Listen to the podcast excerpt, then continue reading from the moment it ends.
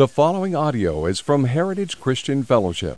More information about Heritage Christian Fellowship is available at heritagefellowship.net. Uh, I'm excited to be here this morning with you and sharing from God's Word. Uh, when Jeremy called me about a month ago saying, hey, would you like to help out in this preaching series we're going to be doing on the seven churches in Revelation? The thing I was uh, most encouraged about. He said, You can pick the church or churches you want to preach on. So that was awesome. So I chose, uh, today we're looking at the church in Pergamum. And then in three weeks, I'll be doing the church in Philadelphia. So I'm looking forward to that as well. Uh, the other thing I'm excited about is the coming of our new pastor, Paul Stevens, and his family. Um, you know, uh, you know what encourages me the most about he and his family coming is how genuinely excited each of the pastors are about him being here. Um, I think that was Mitch back there. Um, uh, we're so blessed with our current pastoral staff. Uh, my prayer has been, I'm sure many of you also, prayer has been that the new pastor would be a great fit with our current pastoral staff. And uh, first take on all that, uh, we have a great start in the sense that each one of them is so excited about having Paul uh, and his family here. So that's an answer to our prayers, and I think they said they're hoping in November or so he'll be here. Uh, so that's exciting and encouraging, I think, for all of us as we've been praying for that. So why don't we take a minute and thank the Lord for that and pray for uh, His word to speak to us this morning. So let's take a minute to pray. Father, I do thank you for the way that you have orchestrated uh, bringing Paul and his family uh, to Heritage. We thank you as it just seems to be such a good fit with all the pastors being excited about him coming. And Lord, that is your work. And we have trusted in you in this whole process. I know when the first set went through and it didn't work out, it could have been a little discouraging. I so appreciated Jeremy's words saying, hey, we prayed for God's will, and this wasn't God's will. So um, we need to trust Him in that. And we see what you have done in answering the prayer. So we look forward. Uh, give the family, help them. It's a huge adjustment, moving, packing up, moving to a totally different area. Um, so I pray for the, we pray for the family, help them in that move and all that goes with that. And Lord, as we look to your word this morning, we ask that our hearts be open to hear from you your word is living and active, and, and Lord, may it make a difference in our lives and in our relationship with you. And we pray these things in your Son's name. Amen. Uh, back in the end of January uh, this year, Katie and I headed out on a trip to Southern California in our car. Uh, the car was packed up. Uh, it was clean. You know, you never go on a road trip without a clean car. So the outside was clean. Um, Tire pressure was good. Uh, check the oil. It's a 20 year old car, so it burns a little oil. So we got to make sure the oil is filled up, and that was all good. So we headed out, and we were approaching Yreka when all of a sudden uh, the dash started flashing, and the engine kind of started cutting out a little bit. And I going, oh, great. Um, the good news is we weren't that far away from home. The bad news is we weren't that close to our final destination. And the last thing I wanted is like, oh, great, is this going to break down somewhere else? So I said, we've got to pull over. So we pulled into Yreka, which is something we never do when we head out on a trip. I mean, that's just too close. You don't pull over at Yreka when you're heading out from here, but we pull over, we find a Les Schwab, because I had a feeling it was something with electrical, but we had a, a, a fairly new battery, so I said, it can't be the battery. So we go into Les Schwab, and he checks it out, and he says, yeah, it's not your battery, he says, but it's your battery cable he said is full of corrosion and rust, and therefore the connection was bad and the whole cable needed to be replaced. Well, um, you know, it wasn't a major issue. It's a cheap repair. We got it fixed. We got back on the road. But it's interesting because, you know, I typically keep our cars in, in good shape. We don't usually have problems with the car breaking down.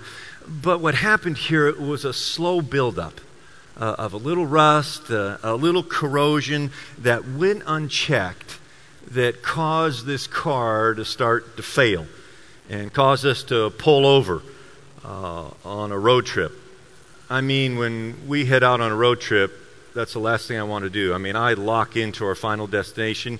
My wife will give testimony that unless we're out of gas or we're starving, we're not pulling over I mean, I just go for it. And so, but a little bit of rust and corrosion, and that got me to have to pull over. Uh, today, as we look at the church at, in Pergamum, we will see that in a way they had a similar problem as we did in our car, but not with a piece of machinery, but in their spiritual lives. I've entitled the message this morning, The Subtle Seduction. A seduction we can all fall victim to. I'd like you to turn with me to Revelation chapter 2, verses 12 through 18. And I want to read that section. And out of reverence for God's word, I'd like us all to stand as I read that, and then we'll dig into this passage. So, Revelation 2, starting with verse 12. And to the angel of the church in Pergamum, write the words of him who has a sharp two edged sword. I know where you dwell where Satan's throne is. Yet you hold fast my name, and you do not deny my faith, even in the days of Antipas, my faithful witness, who was killed among you where Satan dwells. But I have a few things against you. You have some there who hold to the teaching of Balaam, who taught Balak to put a stumbling block before the sons of Israel so that they might eat food sacrificed to idols and practice sexual immorality. So also you have some who hold to the teaching of Nicolaitans. Therefore, repent. If not, I will come to you soon and war against them with the sword of my mouth. He who has ear, let him hear what the Spirit says to the churches. To the one who conquers, I will give some of the hidden manna, and I will give him a white stone with a new name written on the stone that no one knows except the one who receives it. Amen. I'll go ahead and have a seat. The church of Pergamum is the third church out of seven churches. What I want us to notice first is the introductory statement and how different it is from the first two churches. Look back at verse 1 in chapter 2. In the start of the message to the church of Ephesus, in Ephesus, it states, The words of him who holds the seven stars in his right hand, who walks among the seven golden lampstands. And if you look back in chapter 1, it explains what those are in verse 20. As for the mystery, in chapter 1, uh, 20, as for the mystery of the seven stars that you saw in my right hand and the seven golden lampstands, the seven stars are the angels of the seven churches, and the seven lampstands are the seven churches. So it kind of explains what that is. So it's like, okay, we got, we got the angels, we got the churches, um, good to go. That's fine. You know, it doesn't really do anything to hear that, as to start that message. Simple enough. Uh, it, it was a repeat of what was said in chapter 1. Now, the same is true with the start of the message to the church in Smyrna. I don't think it really stirred up anything or any concerns. Look what it says there in verse 8 the words of the first and the last who died and came to life. Okay, well, we know who that's talking about. It's talking about Jesus, talking about his death and, and resurrection, uh, that's all good. Um, great. And then he gets into the message of Smyrna. But to the church in Pergamum, it's a little different picture that is set. Verse 12. The words of the, uh, uh, the words of him who has the sharp, two-edged sword. Now all of a sudden we have a, a weapon entering onto the scene. Uh, don't you like how it emphasizes that it's not just a sword, but a sharp, two edged sword. Sword is mentioned back in chapter 1, verse 16 of coming out of Jesus' mouth. You know, and, and there's something with a sword. I have one here. Um, a sharp two edged sword coming out of his mouth. And that's how this message starts. Hmm, seems a little different. You know, we were just talking, Smyrna just was talking about the resurrected Jesus. Now, with us, we got a sharp two edged sword. As you think about a, a, sword, it's a, it's a weapon, it's used for battle. Uh, a sharp sword in the hands of Jesus, to me, says, Don't mess with me. I'm a savior, I'm the savior, but I'm also a warrior. I'm also the one who administers justice. This is confirmed in both 16. Look at verse 16. It says, Therefore repent. If not, I will come to you soon and war against them with the sword of my mouth. And then it talks about the sword again in Revelation 19, uh, in the great battle.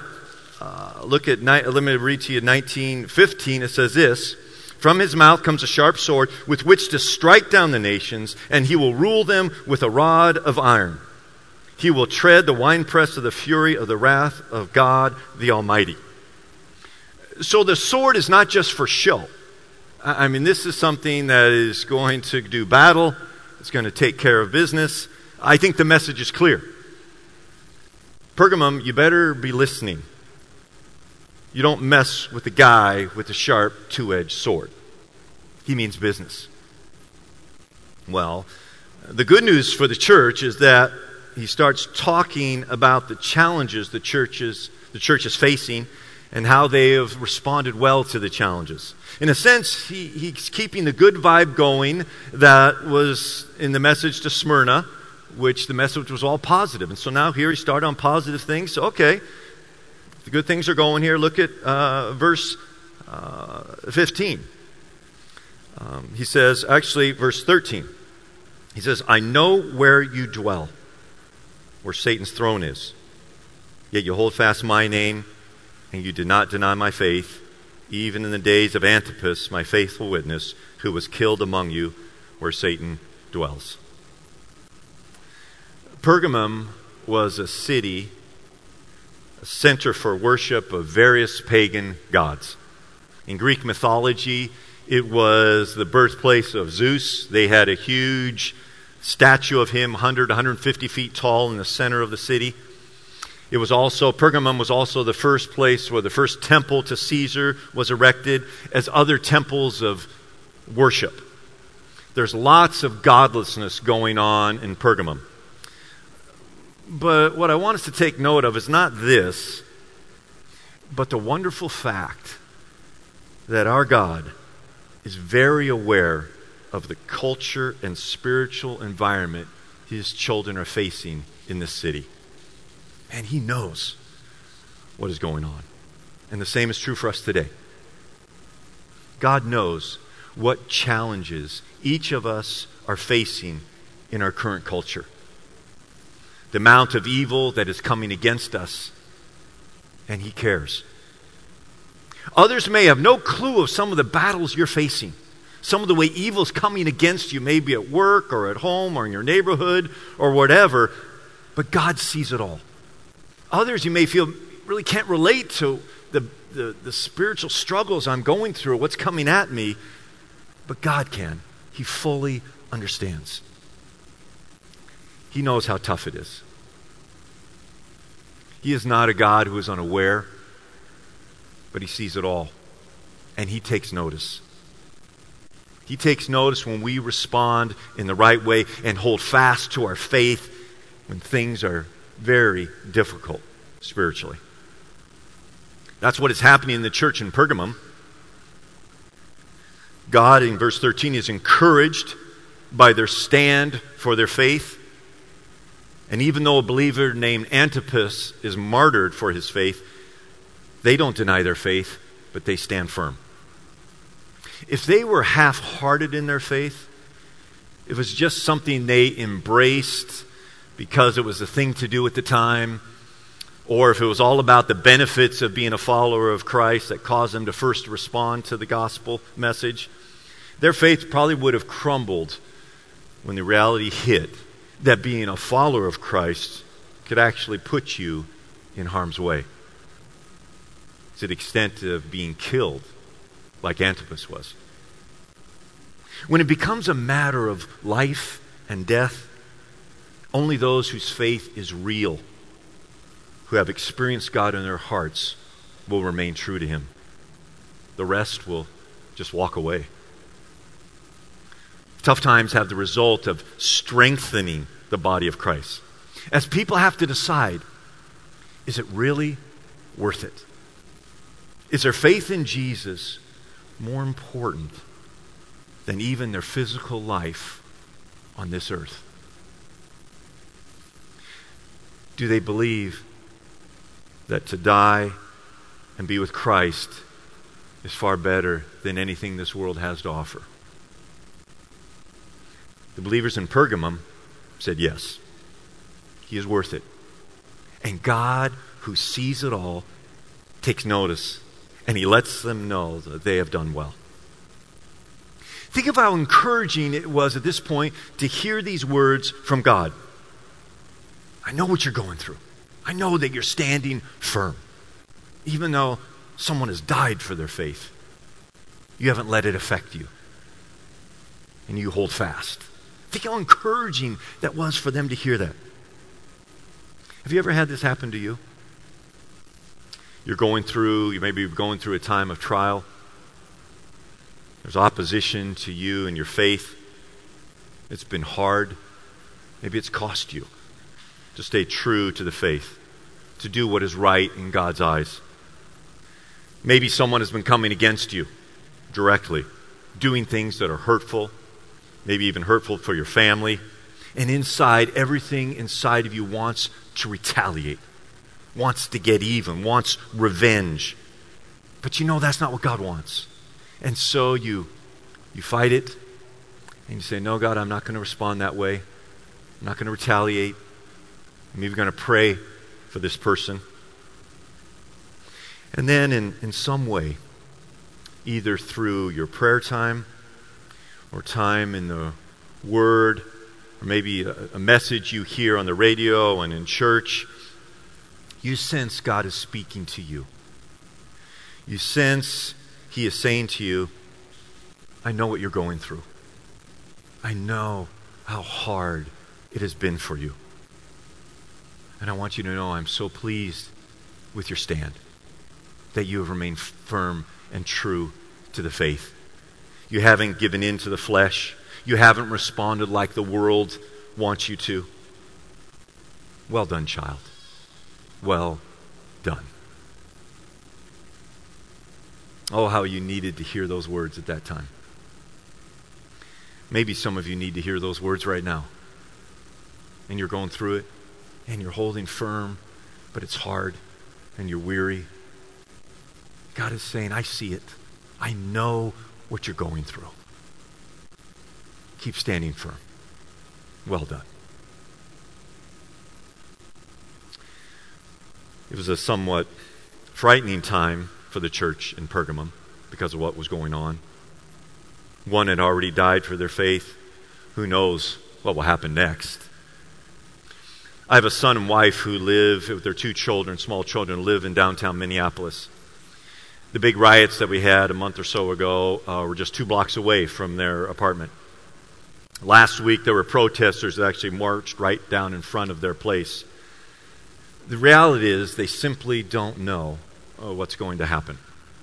The threat of danger and physical harm coming to them is real.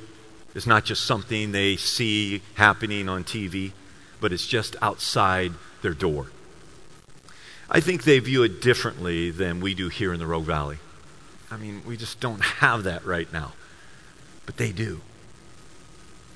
Things were difficult for the church in Pergamum. Being a follower of Jesus could cost you your life, and they held fast to the name of Jesus. They did not deny their faith. With this being true, uh, one could think they were untouchable by evil and temptation. I mean, if you can stand up to your life being threatened and not deny the faith, then what can touch you? I, I mean, you are strong in your faith. There's nothing that's going to get to you. You're willing to die for Jesus. They don't back down, they hold their spiritual ground. But as we see in the passage, some do struggle and fall victim to a subtle seduction. Look at verses 14 and 15. But I have the few things against you. You have some there who hold to the teaching of Balaam, who taught Balak to put a stumbling block before the sons of Israel so that they might eat food sacrificed to idols and practice sexual immorality. So also you have some who hold to the teaching of the Nicolaitans, Nicolaitans. How could this happen? They were willing to die for their faith, and yet they get sucked into embracing some false teachings. Now, we can make the same mistake in our thinking today. Thinking of someone who's strong, who's a strong witness for Jesus. Someone who maybe shares their faith frequently and people have come to know the Lord through them. Um, they have a great marriage. Their children are wonderful. And we can falsely think that they really don't have much struggles in their faith or with temptation like we do. People can tend to throw pastors sometimes in this category, but it's absolutely incorrect. Everyone is human. Everyone has areas of weakness and struggles, even though we, they may not be observable to the public. Everyone in this room, everyone watching online, has weaknesses, has struggles in their life. Everyone.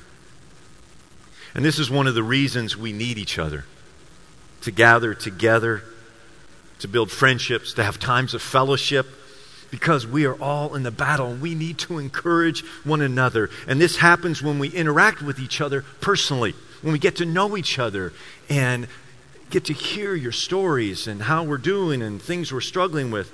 The worst thing we can do is isolate ourselves because then we don't have any support and we're much more vulnerable to temptations. The evil one loves nothing more than when he has us all to ourselves, when we have no support. When we're simply trying to battle him on our own, we won't make it. We'll get eaten up by him. We need the support and the prayers of other believers.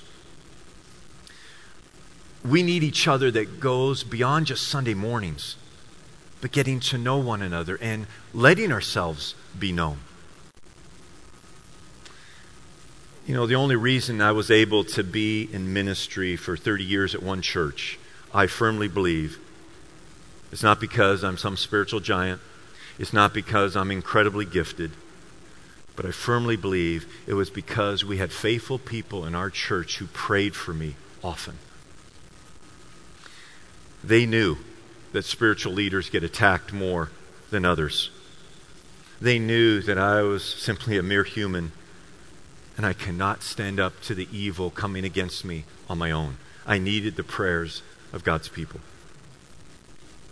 The best way we can minister to our church here at Heritage today is to be praying for our pastors.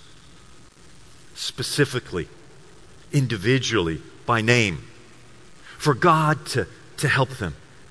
For God to help them keep their eyes on Jesus when there's so many distractions going on. It's God to help them to remain humble and know only by the grace of God can they be used by Him. Pray that God would give them the strength that they need against temptations they face. Pray that they will not be people pleasers, but servants of Jesus. Which means they will not always make decisions we may like but are doing what they believe is right and honoring to God. Because it's not about us. Then, lastly, and just as important, you could go old school here and send them a card, text, write them an email, letting them know that you're praying for them. Maybe there's a verse that you want to attach to your prayer. I've been praying this verse for you, expressing your thanks to them for their service to Jesus and to the body here at Heritage. Because being a pastor can be very draining. And a great way to help fill their hearts is through your prayers and words of encouragement. May we be a church body that is constantly lifting up our pastors in prayer and encouraging them so their hearts are overflowing with gratitude and thanksgiving for the church body they get to serve and be in. And I promise you, if we do this faithfully, we will be a more vibrant and healthy church. For healthy pastors help grow healthy churches. The believers in Pergamum were strong against the face to face opposition to their faith. So evil used a different tactic to get them to sin, a more subtle seduction. As we read in verse 15, it talks about the teaching of Balaam uh, and the Nicolaitans. The fact is, we really don't know what this is, what these teachings are, but we don't need to. Because by the passage going into some of the tactics of Balaam, it reveals enough to us to know what probably was happening. It tells us in verse for the 15 that Balak put a stumbling block before the sons of Israel so that they compromised their faith by eating food, sacrificed to idols, getting involved in sexual immorality. This account is recorded in Numbers chapter 25.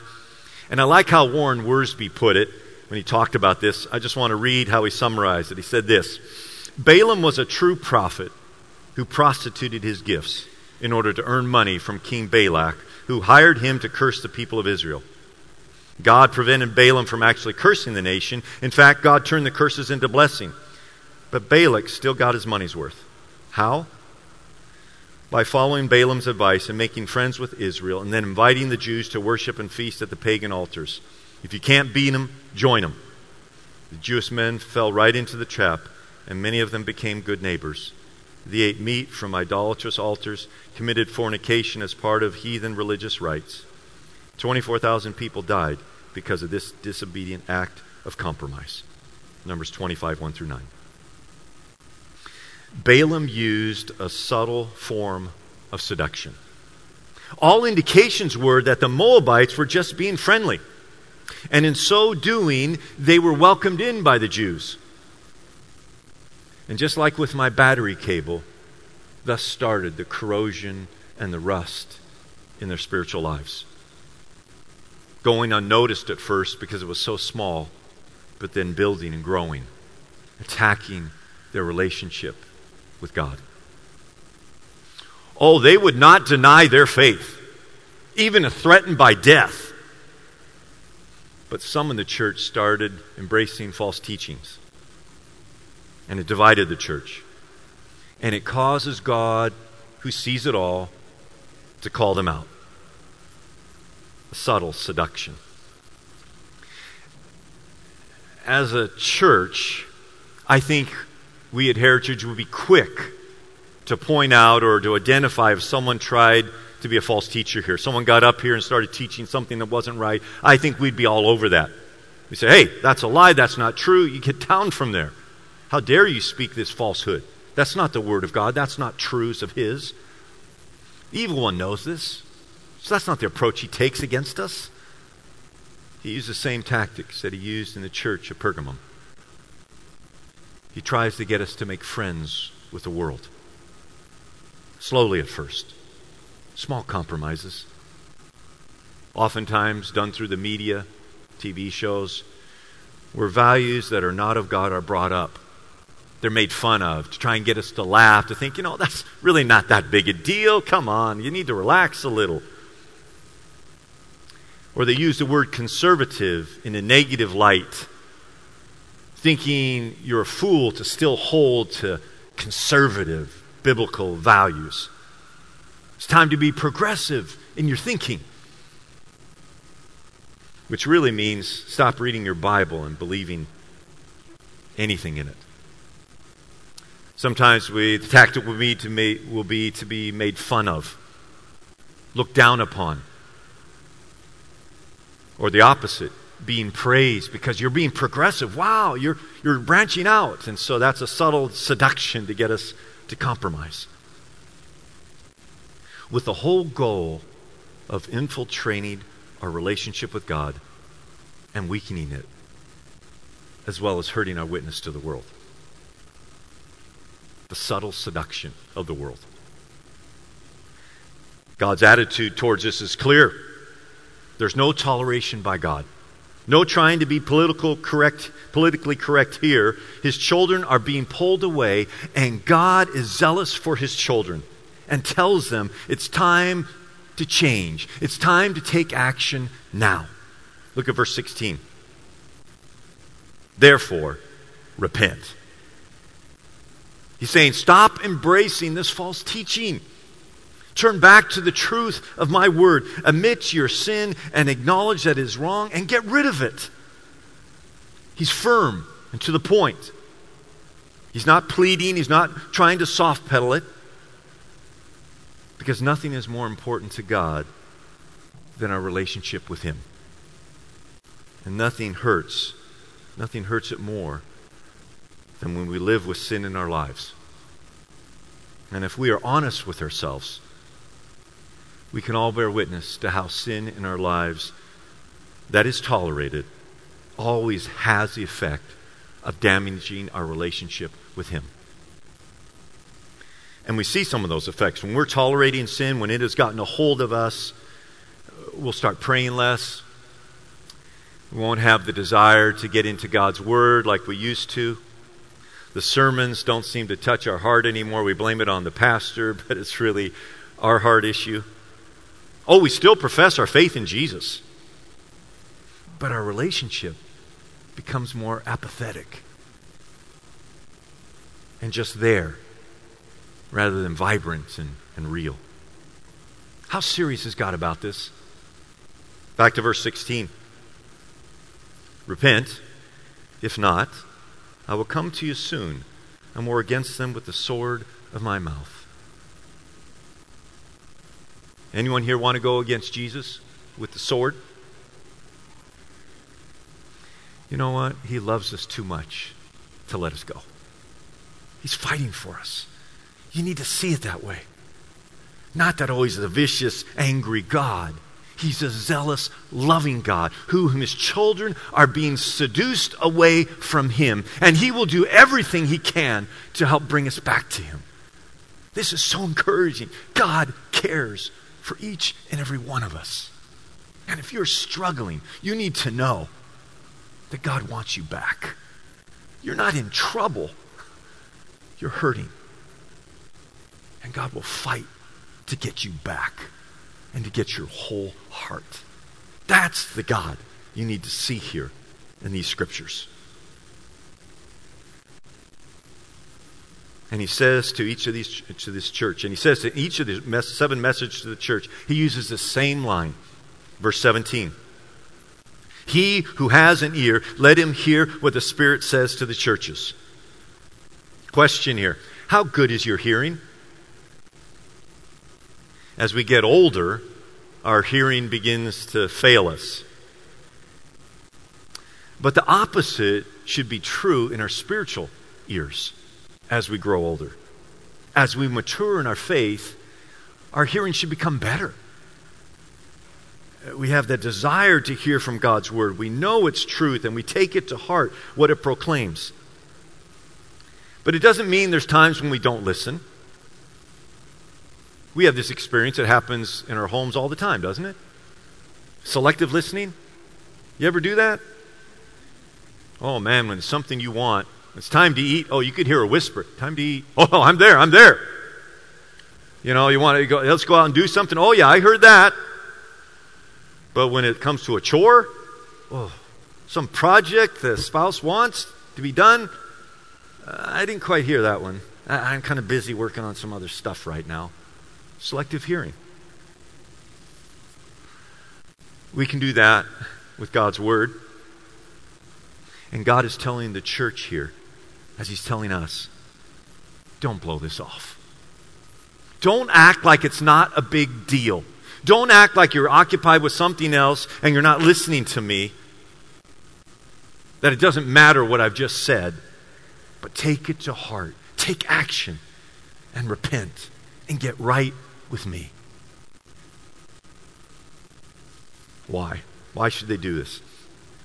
Interestingly enough, here, he just doesn't leave it with repent or with the sword coming with the sword. You know, have you ever heard the phrase, or maybe you've even proclaimed it, if God says it, I'll do it? I mean, it's that simple. Okay, God says it, I'll do it. I don't need anything, any other reasoning, any other explanation. Great. But you know what? God gives us more. He gives the church in Pergamum more than just repent.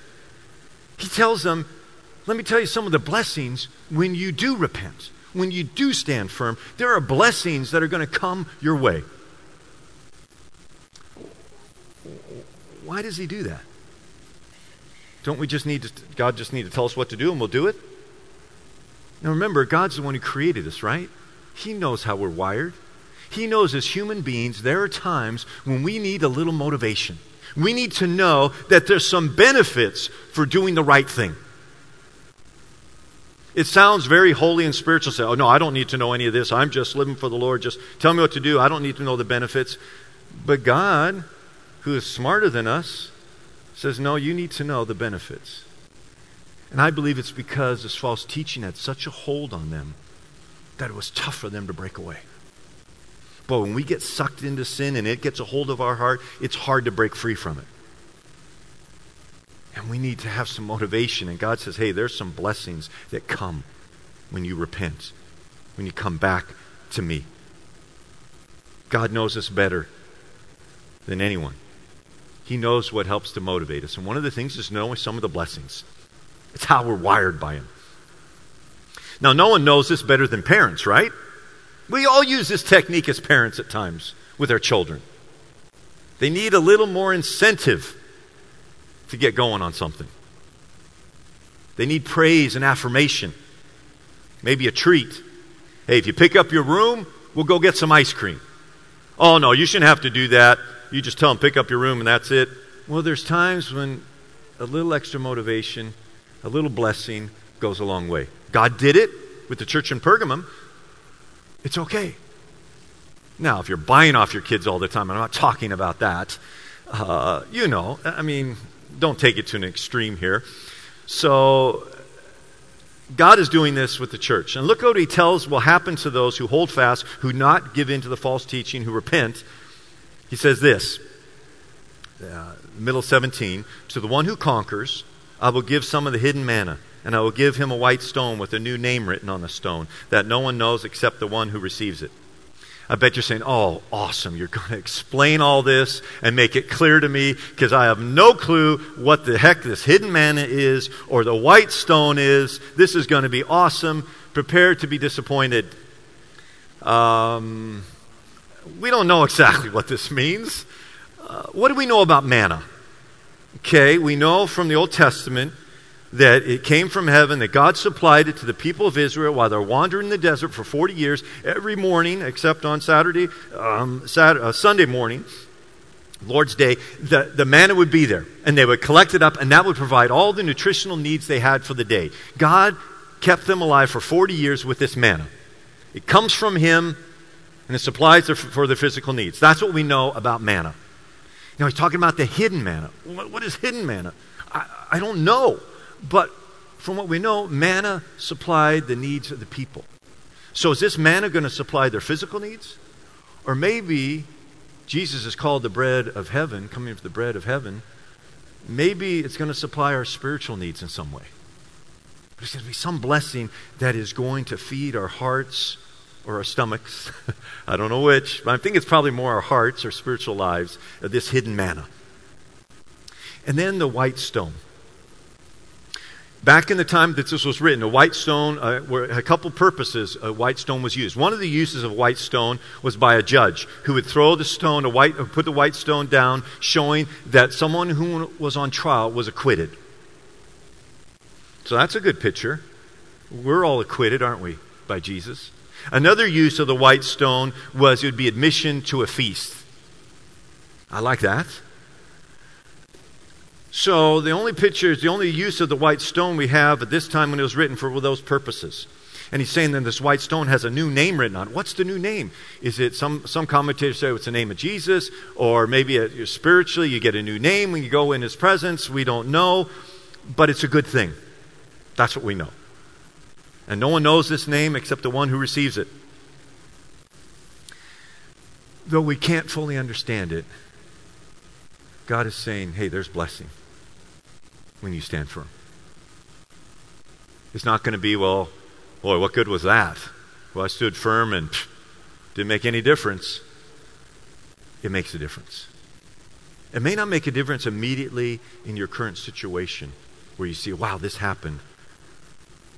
But God, who sees it all, takes it into account, and He will bless, and He will work in and through you in ways that you may never even realize till later on in life. The fact is, we live in a fallen world where we are faced with subtle seductions all the time. Evil trying to get us to make friends with the world and its ways and its values that, not, that are not of God. trying to get a hold of our heart and pull us away in our relationship with God. The good news is God sees it all. He knows what we're going through. So much so that He doesn't want anything to get in the way of our relationship with Him. He is zealous for us and wanting us to be restored to Him, to repent, to acknowledge, to come back to Him. Like the battery cable with its corrosion and rust, maybe some of that's taking place in your heart right now. Maybe it's just in the beginning stages, and, and God's saying, hey, take note of it. It's time to, to clean that out, to get rid of it. Maybe it's got a hold of you, or man, it's messing with you. And God's saying, I love you. I know what you're going through. You're not in trouble. I just want you to get right with me. Turn from that sin. I'm here. I'll bless. I'll work in your life. I'll do things you can't even imagine. Because, you know, none of us ever meant that to happen. I don't think any of us get up and say, you know what, I think I'm going to start living a life of sin and just really go for it.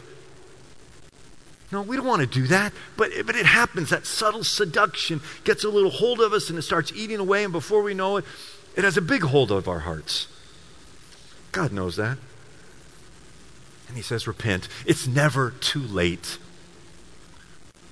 Forgiveness and healing is available to all. Is it time for you to take action? Is there something God is putting on your heart saying, okay, enough of that? Let's repent. Let's get right. Let's give it to me. Praise God that He sees it all. Praise God that He cares. Praise God that He wants us back wholeheartedly, that restoration is possible for anyone and everyone. The subtle seductions will always be out there.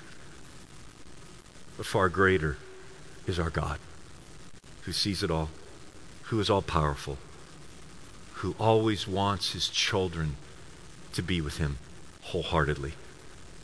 And he provides the way to make that a reality through Jesus, through repentance, and the grace that we have through the cross. Let's pray.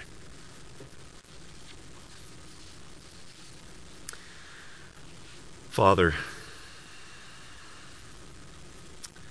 how awesome it is that we see your heart for your people here in the church at Pergamum. A church that knew what it was like to be up against it, to live in an environment that was spiritually evil and godless. And yet they remained firm, and yet they got sucked in by a subtle form of seduction. Lord, we can all relate to that. There's plenty of godlessness in our world right now. And there's plenty of subtle seductions out there, too, to try and pull us in away from you. Father, I thank you that you want us to come to you. I thank you that your arms are open wide. God, help if any of anyone here has had the false picture of you being angry and you just mad at us and we don't want to come, who wants to come to an angry, mad God? That's not what you are. You're a zealous God who loves us. You say, man, repent, come back to me because I love you. I want things to be right between us. Lord, help us to see that correct picture. And Lord, I pray and I thank you for those who repent this morning, who turn back to you. They're forgiven. You don't hold grudges. That's gone. Oh, to have the freedom of walking with you again wholeheartedly. And for those that are doing that right now, encourage them to keep pressing on, to not let any little bit of rust or corrosion of evil of this world get in, but keep it out. To keep that relationship with you, our hearts clean with you. Thank you, Lord, that we can trust you in all these things. Thank you for being the God who cares and has the power to change and to help us. And it's in your Son's name we pray these things.